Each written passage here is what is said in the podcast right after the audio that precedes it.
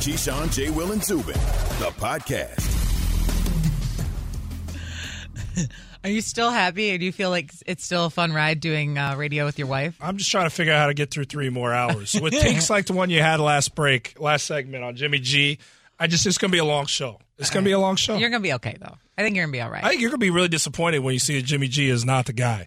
And if you paid, the question was if if you paid any kind of attention to Kyle Shanahan and his body language as he would watch Jimmy G be slow to deliver the football in that complex offense that's so dynamic or not take care of the football. And if you remember back to 2019, how they essentially took the ball out of his hands so they could get hurt. to that Super Bowl. He was in 2019. Oh, I think when they went to the Super Bowl. year. You Okay, gotta no. listen. You gotta listen. In 2019, when I essentially took the football out of his hands because he was the liability, so they could get there and do it other ways. That's the guy you think because he's healthy can do all these other things. Yes, his numbers looked okay because that is one of the most talented groups offensively with one of the most impressive offensive minds, and yet still they were just pretty good numbers. They're looking for great. They know they can get to a Super Bowl with this guy, maybe best case. They can go win it with a true talent that can realize what Kyle Shanahan wants to do with that system. And if you go with a guy at number three, like you do in Trey Lance, mm-hmm. it's because you believe he can do that. Okay, you just That's said why. yourself they could get to the Super Bowl with Jimmy G. I, Well, they I rest my case. They have gotten Thank to you. the Super Bowl. My him. case but has you been see, rested. You see that that comes to a point, and when somebody doesn't allow you to thrive, but you're doing it in spite of, that's different. spite of In spite of. You've gone off the rails. Okay, this is Keyshawn of. J. Will and Zubin on ESPN Radio, ESPN2, Sirius XM Channel 80. And all you got to do is tell your smart speaker to play ESPN Radio. We are Shae and Jordan Cornette, hosted in for the guys. We're presented by Progressive Insurance, and all guests join us on the Goodyear Hotline. So we were playing a game of take your pick with quarterbacks, right? And so the one we didn't get to get to was my Chicago Bears. And Oh. that's unfortunate because there is a bit of a quarterback competition going on in Chicago right now between Justin Fields, who they took in the draft and Andy Dalton, who you're very familiar with being a Bengals fan, and Dalton spending so many years in Cincinnati. Before we get into who we think's going to start week one for the Bears and so on and so forth, let's hear from the head coach of the Chicago Bears. That would be Matt Nagy, as he do- is watching Justin Fields compete for that starting job. For Justin, for Andy, for Nick, their their job is to go into this thing and do exactly what you just said, is just dominate. And he came out and he got every rep and he, he had a great day. You could see he did his homework. Trust me, just like everybody in here in our city, I want Justin Fields to be electric. We're worried about today. That's all we can. And y'all saw that, that Giannis, the, that little quote he said. I mean, that's going up in all four of my kids' bedrooms because we can't worry about the past. You can't worry about the future. We're going to worry about right now. Gotta love Matt Nagy. Always good for a quote. By the way, Matt Nagy, head coach of the Chicago Bears, is going to join us today here on KJZ at 8:40 a.m. Eastern. That is 7:40 a.m. Central for all you Chicagoans. Um, how about Andy Dalton, who right now uh, Matt Nagy and company are saying is the starting quarterback Here we go again. is the starting quarterback for week one. He is QB1 right now in Chicago. Justin Fields going to have something to say about that eventually. But nonetheless, let's hear from Andy Dalton, shall we? He was at a Bears uh, press conference yesterday as they get to set to open training camp, and he says he's not worried about Justin Fields. He's a first round pick. The uh, you know I understand that, but I also understand that I'm the starter, and I understand that I knew I signed a one year deal. I knew that I, I was going to come in. I was going to be the starter, didn't regardless of the situation coming in, and so that's my focus. I'm not worried about uh, all the stuff that's going to be going on with Justin because that doesn't affect me. At the end of the day, it's what I'm going to be doing, and Justin and I have a have a really good relationship, and I'm trying to help him out as much as I can. I'm sure I'll be making big plays too, and hopefully they'll be cheering at the same time. You know, so for me being the starter, hopefully they they would see that uh, if I'm making big plays, that's good for everybody. Jordan, you hear Andy Dalton making big plays. He thinks it's going to happen early on in the season. Matt Nagy says he is the starter to open the season. He is the vet that they brought in to help kind of lead Justin Fields along the way. I see you smirking and smiling and just ready to chop at the bit. No, I, I don't. I'm curious, given our conversation with the 49ers and Let how it you go, were, Jordan, No, let it no, go. gee, come on. And so, how you're talking about Jimmy G and being high on him in this circumstance, you've got another electric quarterback coming out of the draft. You've got a veteran in Andy Dalton. What's your take here? What do you do here? Oh, you're going to defer one? to me? Yeah, if you let me get there, that's what I was trying to do. Week one, who do you go with in Chicago? Okay, well, the Bears have the Rams week one, which is a very a tough first game, but they do have a long time to prepare for it. However, I, I, when Matt Nagy says something, I do trust what he says, and he says that he's going to start Andy Dalton, and so that is what I've been saying is going to happen all along. Um, when they make the switch to Justin Fields, will be sometime this upcoming season. It won't be within the first five games, in my opinion those are winnable games for Andy Dalton. Rams, again, I'll say it, is a tough one out of the gates. But if you can get past the Rams, the Bengals, the Browns, the Lions, and the Raiders, you've got three games against defenses that ranked in the bottom seven in yards per play last season. You can handle that if you're Andy Dalton and you have a better offense. Hold on. You deferred to me. Let me keep going. You've got four games against defenses that were below average in terms of preventing passing yards and third down conversion rates. And so these are things that Andy Dalton can definitely handle. And let me point out this thing about the Bears. They typically open the season very strongly. In fact, the Bears ranked sixth in win percentage in games one through five since 2018, and that would be when Matt Nagy took over. So they do usually play really well to start the season, and then things sometimes don't go the way as planned. And so that would be when you ideally make the switch to Justin Fields, Jordan it's really intriguing to me. And you got the you got the the popo back here behind the glass that are managing every time i speak so you can have every word. The show That's has right. already been produced leaning in your favor with cuts of sound oh, look going at to break. how sad never seen a are. show produced like that but look hey that's what that. we're doing here. So now i'm going to actually interject until producer gets in my ear evan and tells me i got to give you the floor back. So while we're going here let's go ahead and talk about those first five weeks of the season and you say winnable games Two of those games are on the road at Super Bowl contenders. The first game is the LA Rams. In week four, I believe it's at Cleveland. These are two teams with elite defenses that people think can go win a Super Bowl. And you call the first five games winnable. That's a little head scratching to me, but I'll ride with it. I understand the patience of wanting to go with Andy Dalton. Everything you said there, in a lot of ways, I agree. Thank you. But the biggest question to me, having watched those Chicago Bears all year last year and all all year the year before. What's the biggest issue with that offense? Quarterback play, sure, but an inability to activate a run game. And you can blame that on the offensive line as well. They shored up the offensive line, you would hope, but there's still questions with the run game. When that offense is shining, it's when the run game is excelling. Andy Dalton, mobile enough. Justin Fields, elite with his mobility. Agree. That is a something when you lack the creativity and can't seem to get that run game going, when you have a quarterback who can run it, it helps everything else go. You also have a tight end that is good at alleviating the pressure in a guy like Cole Kmet, which allows a young quarterback to have that safe, safety valve. You also have Allen Robinson, who's one of the top eight to 10 receivers in this league. You want to keep your guys happy. And what we saw from Andy Dalton in Dallas last year, if that's the quarterback that now you're going to put on the plate of Allen Robinson again and say, hey, Allen, turn water into wine with a guy that's not really there, you're coming out of the gates in those first five weeks that you're calling very winnable against two teams that can win a Super Bowl. You might lose your team before this season even starts. So those are the reasons why you go with Justin Fields because he puts you in position to win games immediately. He's a more talented guy. And if he's a gamer that everybody talks about, and if he's a cool customer that everybody talks about, he can be ready to give you the best chance to win week one. And when we ever talk about battles at any position, we always say we're going to play the guy who gives you the best chance. Justin Fields is that guy for the Chicago Bears. Okay, uh, I agree with a lot of what you said, but you you always yell at me for not listening. You weren't listening to me. I didn't say the Rams are a winnable game. I said if you can get past the Rams, you've got a really good shot at those first few games out of the gate. You also have a really long time to prepare for the Rams, and the Bears typically have done really well in their first several games of the season. If you can scheme up something against the Rams with Andy Dalton at the helm, then perhaps you can pick that as a victory. But I agree with you. That is a really hard out at the Rams week one to open the season. But everybody loses if Justin Fields goes out there and isn't ready.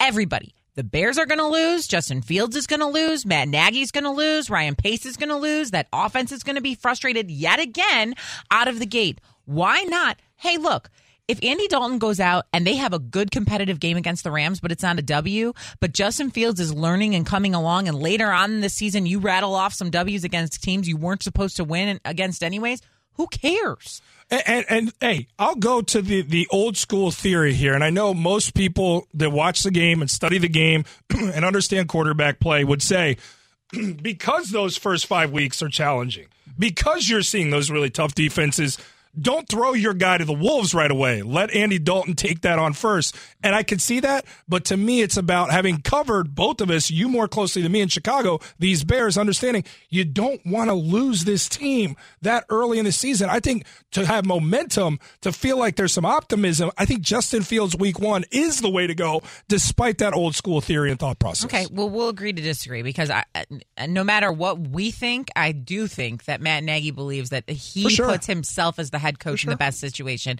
if Andy Dalton is the starter. It's Keyshawn J. Will and Zubin coming to you live from Bristol, Connecticut, but also usually from the Seaport District. It's Pier 17, brought to you by Chase. So there are two Power Five conferences that may be writing an IOU to their current conference, if you know what I'm talking about. That's after Jordan has this from Indeed. Finding the perfect hire can feel like searching for a needle in a bottomless haystack of resumes. Indeed makes hiring fast and simple with 135 skill tests to help candidates prove that they have the experience your job requires. Their powerful hiring platform even helps you schedule and conduct video interviews right on their site, which is probably why Indeed delivers four times more hires than all of the job sites combined, according to Talent Nest. To learn more about finding your next great hire, visit Indeed.com slash credit. Have you ridden an electric e-bike yet? You need to check out Lectric E-Bikes today, the number one selling e-bike in America. Two things stand out that bikers love about Lectric. Number one, the majority of their models come pre-assembled, so you don't need to be a bike savant to ride them. Number two, Lectric wants to empower riders to spend more time exploring outside on their bikes, so they've made range a priority. Long range batteries allow riders to hit typically around 65 miles of range or up to 150 miles on some models. Bonus Lectric has purposefully priced their bikes to be affordably awesome, so you don't have to break the bank to get these sweet rides. See why people who have made the switch to electric bikes have fallen in love with biking again by visiting lectricebikes.com. That's L E C T R I C ebikes.com. We all know breakfast is an important part of your day, but sometimes when you're traveling for business, you end up staying at a hotel that doesn't offer any. You know what happens? You grab a cup of coffee and skip the meal entirely. We've all been there. But if you book a room at La Quinta by Wyndham, you can enjoy their free bright side breakfast featuring delicious baked goods, fruit, eggs, yogurt, and waffles. And really, who doesn't want to start their day with a fresh hot waffle? Tonight, La Quinta, tomorrow, you shine. Book direct at lq.com. Good morning. Hope you're waking up with us here on Keyshawn, Jay, Will, and Zubin. We are happy that you tuned in to listen to my husband and I argue really, truly for the next few hours. Shae Cornette and Jordan Cornette here with you. I'm just kidding. We're going to take a break from that for a little bit now. Um, because there was some big news going on between the Big 12 and the SEC over the last few days, in case you're living under a college sports rock. Let me fill you in. Texas and Oklahoma have notified the SEC that they would like to be invited to join, and they will officially leave the Big 12 beginning July 1st, 2025, when the Big 12 media rights deal expires.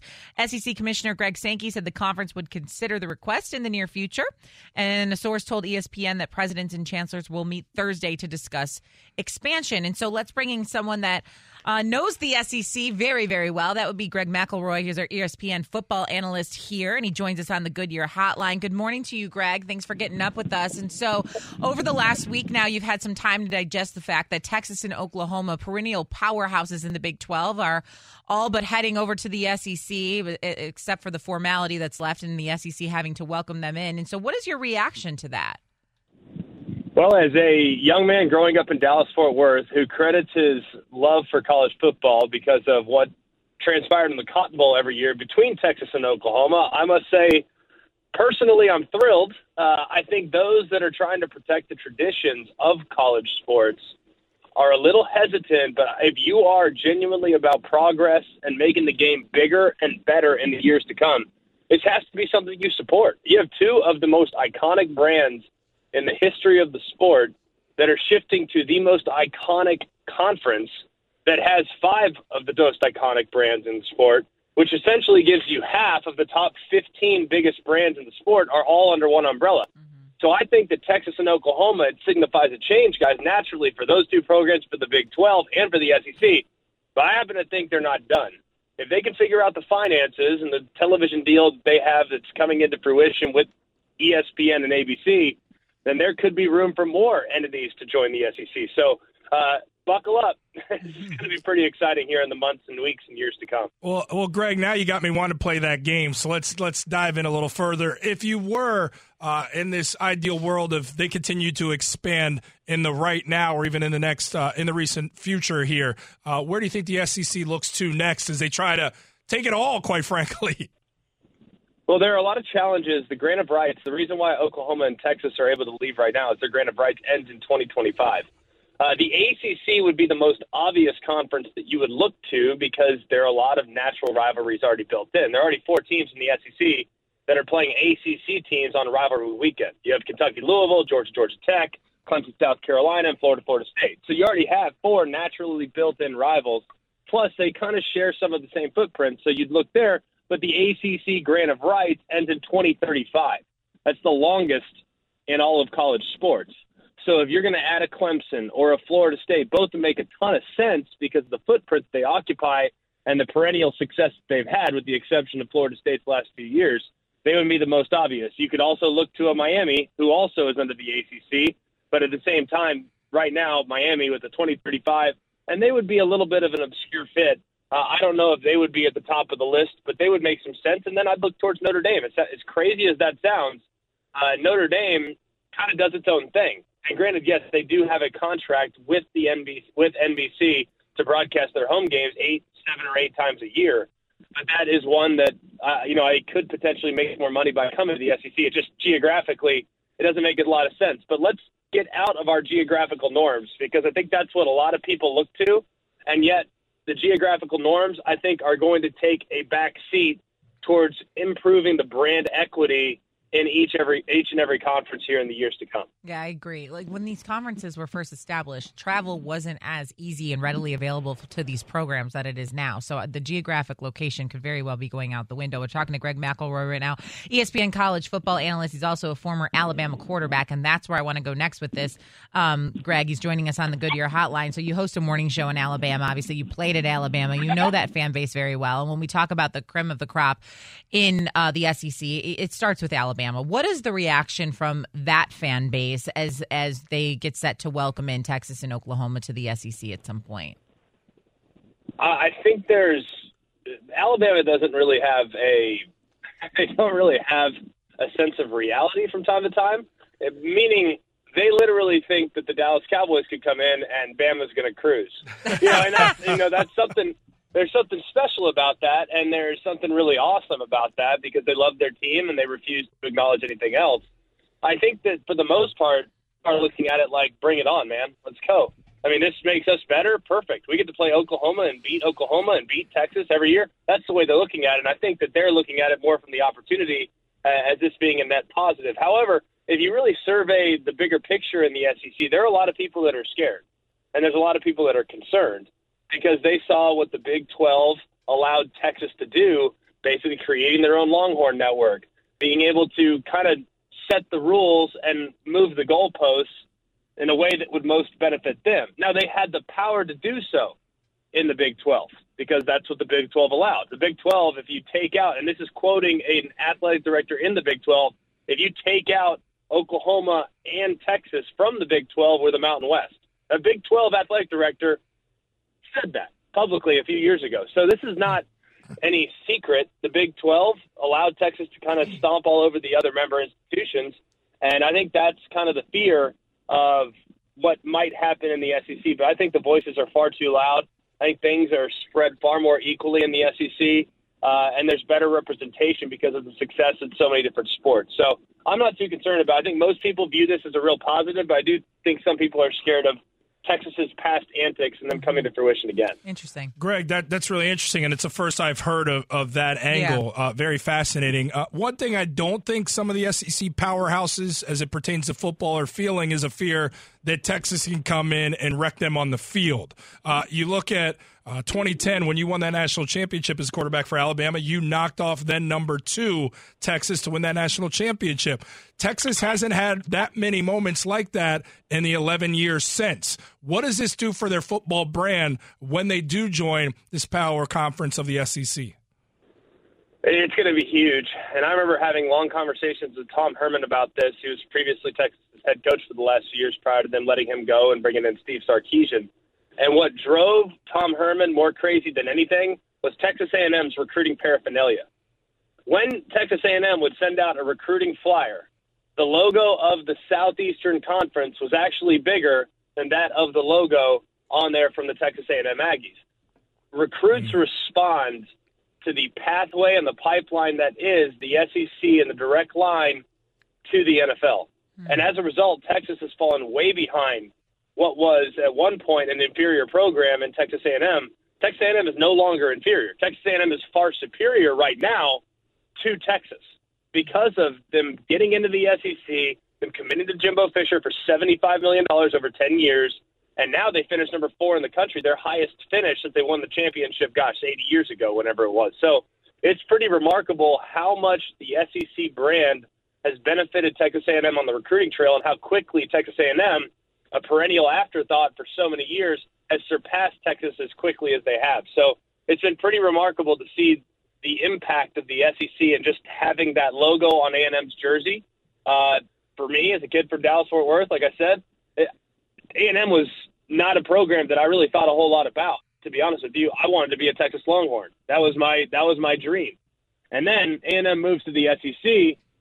When I go back home to Southlake, Texas, I see more Aggie jerseys than ever before. I think there's definitely some type of correlation there. Uh, people might say that's conspiracy theory, but the recruits would would say otherwise. The SEC matters on the recruiting trail. Yeah, uh, really good point there, Greg. Really quick before I let you go, Paul Finebaum told us yesterday that he thinks this could happen as early as next year. Um, I know right now 2025 is the year that has been thrown out, but you you know how these things go. Sometimes they go quicker. Uh, when would you guess that Texas and Oklahoma would join the SEC? And again, I know this is just a guess. My expectation is 2022, so a year from now. Okay. Uh, I don't think a lame duck situation benefits the Big 12 nor do I think it benefits the SEC knowing that all right, well, this kind of we're kind of in a holding pattern until Texas and Oklahoma join. So I think it's actually mutually beneficial.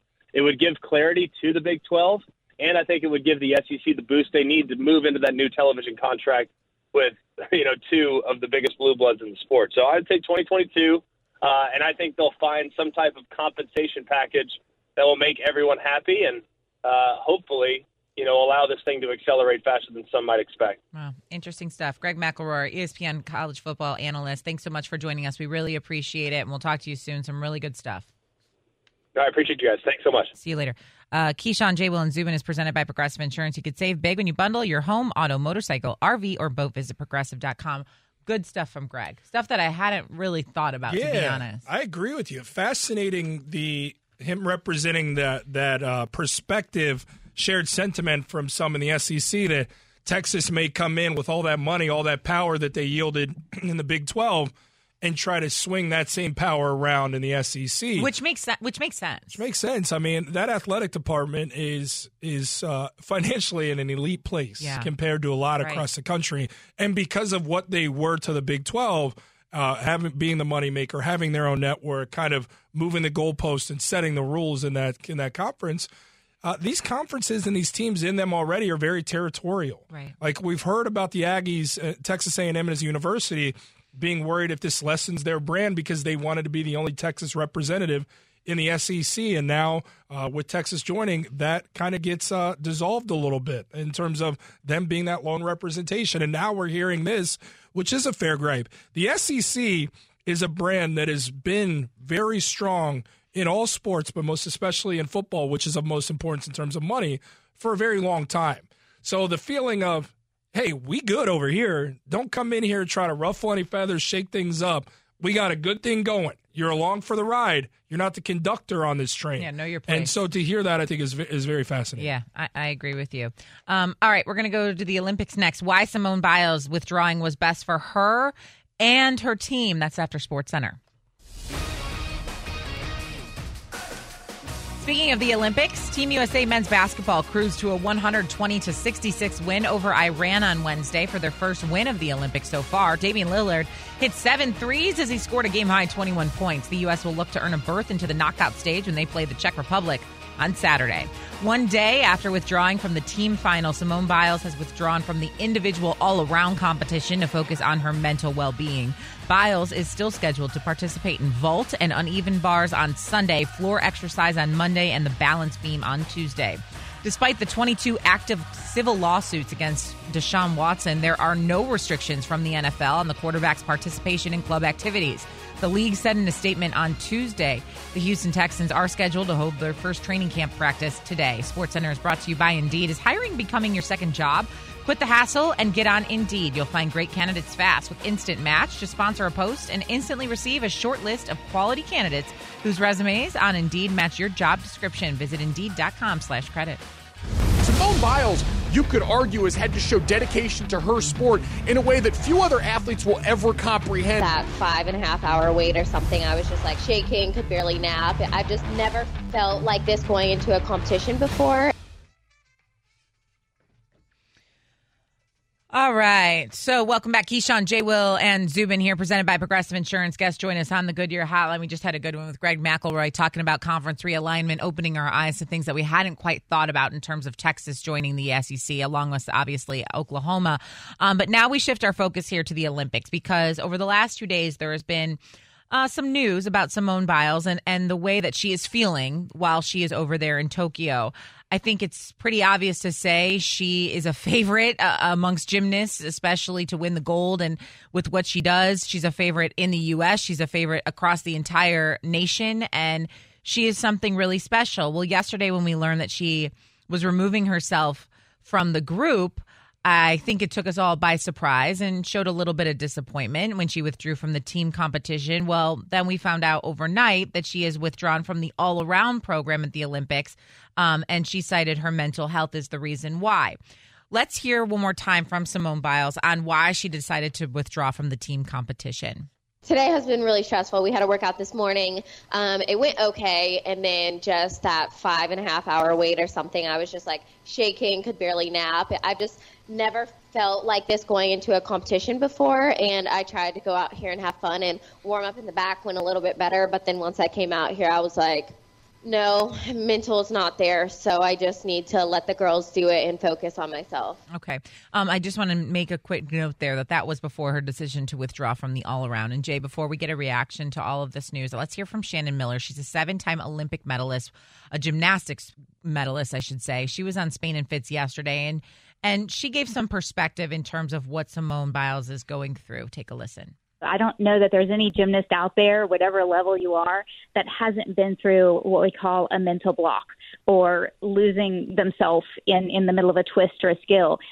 What's very good about this situation is Simone understood and knew that this is dangerous and that if she's not in the right headspace to perform these extremely some of the most difficult moves in the entire world and flying dangerous. 10 15 feet above the ground you better know where you are or a disaster is going to happen. And to have the wherewithal to say you know what?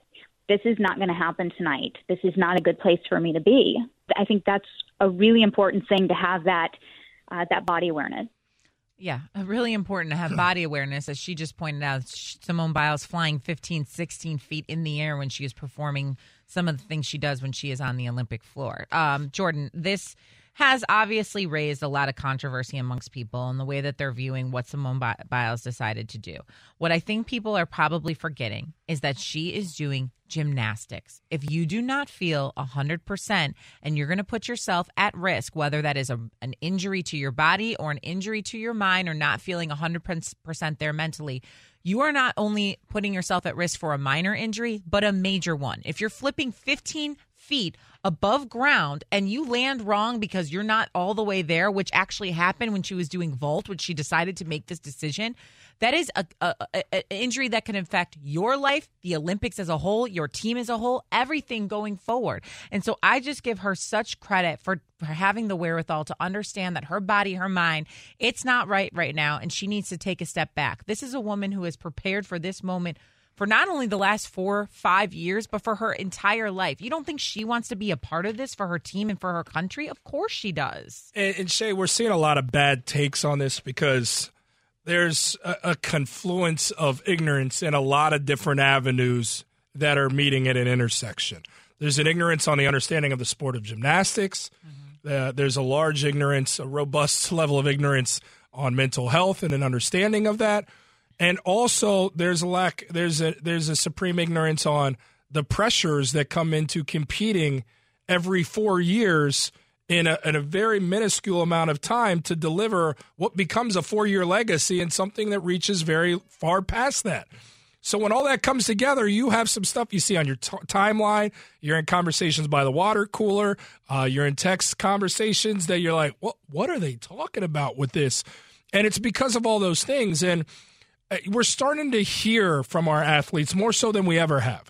So we're hearing about mental health. We're hearing about civil civil issue, uh, civil rights issues and injustices and people's stances on them. They're delving into politics, things that maybe certain people aren't comfortable hearing because they're not used to hearing them from their athletes. But progression in life is something that takes some adjustment to, and I think people are learning to understand that athletes are really no different than us. They can do some really incredible things physically but at the end of the day, they are people just like any of us. And now, with the level of access, we are learning that. And this is a perfect illustration of it. Another takeaway I have from this is this is Simone Biles essentially saying, Y'all don't know what it's like to have this kind of pressure on you. It at times, even the greatest of athletes, it can break us. And mental health is something I want to preserve given her path in life and the things that she's faced, which are very heavy and very tragic. And she's very strong and has proved that in the fact that she's still standing. I go to Serena Williams. I go to Tiger Woods. I go to LeBron James and I think about expectation of a, a of a Herculean expectations and pressures put on these three athletes that I just mentioned at the earliest of age. And that pressure was never alleviated. And at times, they continued to deliver under much scrutiny, whether it be on the field of play or off of it. And you just got to understand now when Simone lets you in on what this can be like to look at these three and say, how? You are legitimately the most rare of human beings to answer the call at every single turn. And I'm sure there's bouts with mental health with them. And so for them to be able to do this with such a long runway, it's remarkable. And I think now maybe people start to understand a little bit more about the psyche of an athlete and the mental health and how it plays for somebody like Simone because it's very real and it needs to be respected. She's only 24 years 24 old. years old. And when you hear her speak about how she wasn't feeling well, I mean, she said it as if it was easy for her to say because I'm sure she's feeling it so really, right? Like she the mental wasn't there. I said to my my teammates like you guys go out and you guys go win a medal and I, I will be there cheering you on. And obviously she was there. She was rooting on her teammates and she is very much still a part of this Team USA, but her mental is just not there, and that is okay. She posted on social media on Monday that she felt the weight of the world on her shoulders, and that weight obviously became too heavy during that that vaulting um, during team finals, as I mentioned. She lost herself in midair and completed only one and a half twists instead of two and a half. She then consulted with her U.S. team doctor um, before walking off the field of play. And then we obviously learned that she removed herself from the group and then she removed herself from the individual. And, and then we will see what happens going forward. But I will repeat this again. If you are losing yourself midair and you don't know where you are or what you are doing, don't you think it's time to take a step step back and say, "Hey, I could risk a very serious injury here because I am not mentally in the right place." I think everyone needs to make sure they are fully understanding. This is not someone who is just doesn't have it on the basketball court and their jumper is off. Okay. This is someone who's flipping in the air uh, 16, 17 feet above them. And if they don't have the mental capacity to finish it, they could land horribly and have a very catastrophic injury. Like that is something everyone needs to make sure they're keeping in mind. 100%. And let's not also lose sight of the fact that strategy was involved here. Simone looked at it and said, I've never really been in this spot where I feel like I might be a detriment to our scoring and ultimately to our team's ability to win. And I'm realizing that. And to make the snap judgment and say, I'm going to get a lot of scrutiny. I'm supposed to be the GOAT. It's going to appear like I'm quitting. but what I'm actually doing here is strategizing and saying, I don't want to rob these other hardworking women right. that I'm a part of a team with from winning and medaling because if I'm going to perform like this, I'm going to score low and we're going to lose out on an opportunity for a medal. It's very different from her competing individually. I wonder if she might have still competed if it was individually because she wouldn't have felt like – hey, I'm messing up here. Now my teammates don't win the medal. If I right. mess up here, I just lose out on a medal. That speaks to selflessness. And please, whatever you do, don't ever reference Simone Biles as cowardice, as a quitter. Read up on her story. And if you don't know about the monster that is Larry Nassar and how he impacted her life and right. how she was able to persevere through it and be resilient, this woman is the furthest thing from a quitter or a coward. She is a hero, and she is very strong. Very well said. Biles is still scheduled to participate in vault and uneven bars on Sunday, floor on Monday, and balance beam on Tuesday. We will see how she feels going forward. Okay, while uh, Green Bay I guess they're creating their own wolf pack, it sounds like, in Green Bay now that training camp is underway. We'll tell you if that's going to keep their quarterback happy after Jordan has this from Straight Talk Wireless. 5G is here, but the big carriers want you to sign a pricey long term contract to get in on the action. Well, not anymore because Straight Talk Wireless has rolled out 5G coverage nationwide with plans starting at just $35 a month with no contract and get a Samsung Galaxy A32 5G for only $299, all on America's best networks. 5G coverage, 5G phones, less money. Straight Talk Wireless, no contract, no compromise. 5G capable device required. Actual availability, coverage, and speed may vary. Coming up this morning with Keyshawn, J. Will, and Zubin. Chicago Bears head coach Matt Nagy as our countdown to the NFL season continues. Bears head coach Matt Nagy this morning at 8:45 Eastern with Keyshawn, J. Will, and Zubin on ESPN Radio and on ESPN News. For the ones who get it done, Grainger offers high quality supplies and solutions for every industry, as well as access to product specialists who have the knowledge and experience to answer your toughest questions. Plus, their commitment to being your safety partner can help you keep your facility safe and your people safer. Call clickgrainger.com or just stop by. Grainger for the ones who get it done. Hi, it's Mike Greenberg letting you know ESPN Bet is ready to take you through all the biggest sports moments this spring. The official sportsbook of ESPN has exclusive offers and markets from Scott Van Pelt, Stephen A. Smith, and me, plus many more. From the playoff intensity to finally getting out to the ballpark, there's no better time for sports fans. Sign up today. New users get a bet reset up to $1,000 in bonus bets if your first bet doesn't win. Download ESPN Bet today. What a play! Must be 21 plus and present in select states. Gambling problem? Call 1 800 GAMBLER. Terms and conditions apply. See app for details. Pretty decent result for Green Bay, especially considering all of the drama this offseason. Packers are now offering concessions to the reigning NFL MVP, reports ESPN's Adam Schefter. So if Aaron Rodgers still wants to trade after this year, he can get it. Keyshawn, J. Will, and Zubin here on ESPN Radio, on ESPN2, on your ESPN app, and you can just simply tell your smart speaker to play ESPN Radio. Shae and Jordan Cornette rocking with you this morning here, filling in for the guys. We're presented by Progressive Insurance. Guests join us on the Goodyear Hotline. One of those guests later on this morning will be head coach of the Chicago Bears, Matt Nagy. He'll join us at 8:40 a.m. Eastern. So, uh, you think he mentions who the starting quarterback is week one and settles our dispute that got yeah, a little he'll say Andy here? Dalton. We can gladly ask him, and he will say Andy Dalton. Oh, you're like steady checking me today. What's going on? I know, thought feels had- so good. You know what it is? Feels is? so I know. I know what it is. I just learned what it is. What? We drove separately to the to Bristol today, y'all, because I got some TV duties after this here, and she's going back to take care of our beautiful baby boy Joey. and because we took two separate cars driving in, you didn't get your normal hour opportunity to steady check me in the car.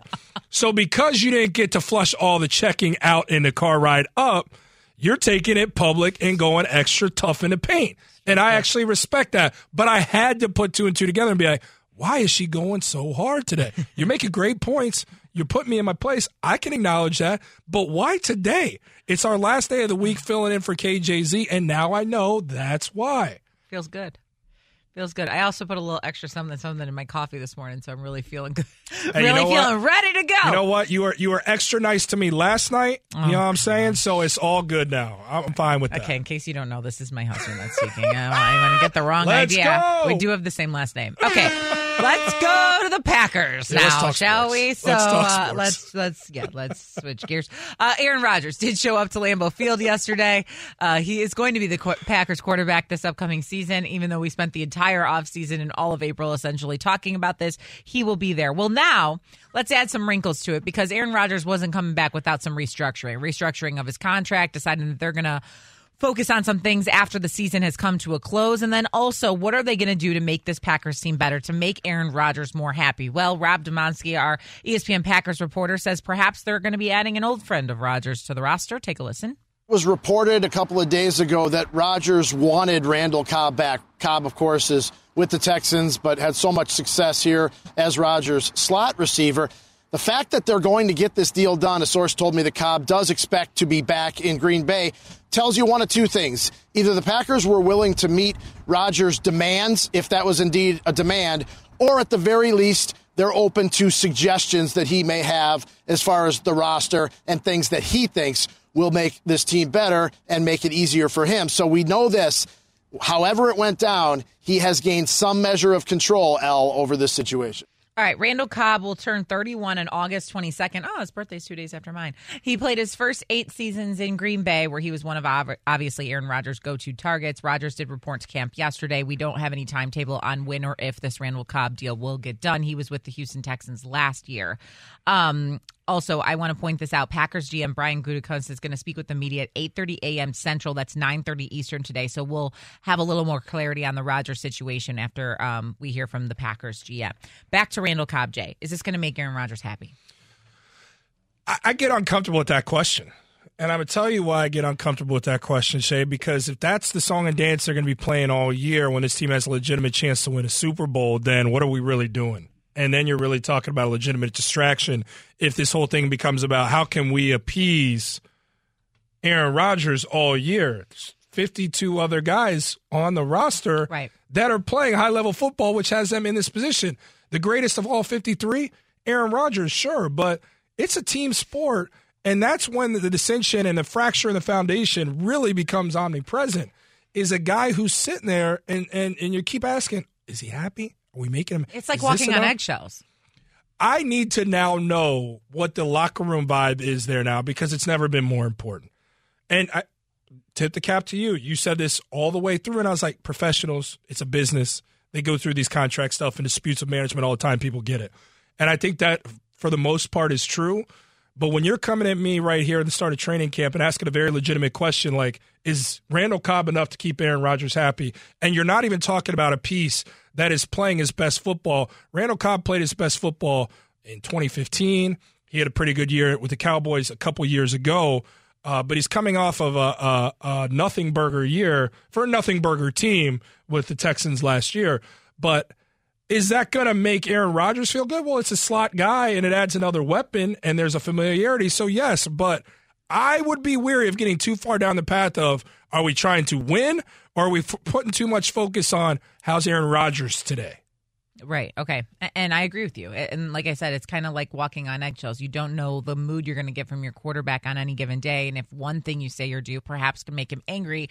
And I guess in the same breath, I'll say perhaps he's kind of earned that because he might feel like, and I'm not saying I agree with this, but he might feel like he's almost doing the Packers a favor. Like, look, I'm going to come back and I'm going to give you my all. And I'm the reigning MVP. And so you should almost feel blessed that I'm here gracing myself with your present, uh, gracing you with my presence because I am hopefully going to give you the opportunity to get another Super Bowl. That shouldn't be the way it's handled, and maybe he won't feel like that. But I guess it is warranted sometimes in terms of what he has had to deal with and his frustrations that have boiled over over the last year or so. Let's say this about Randall Cobb.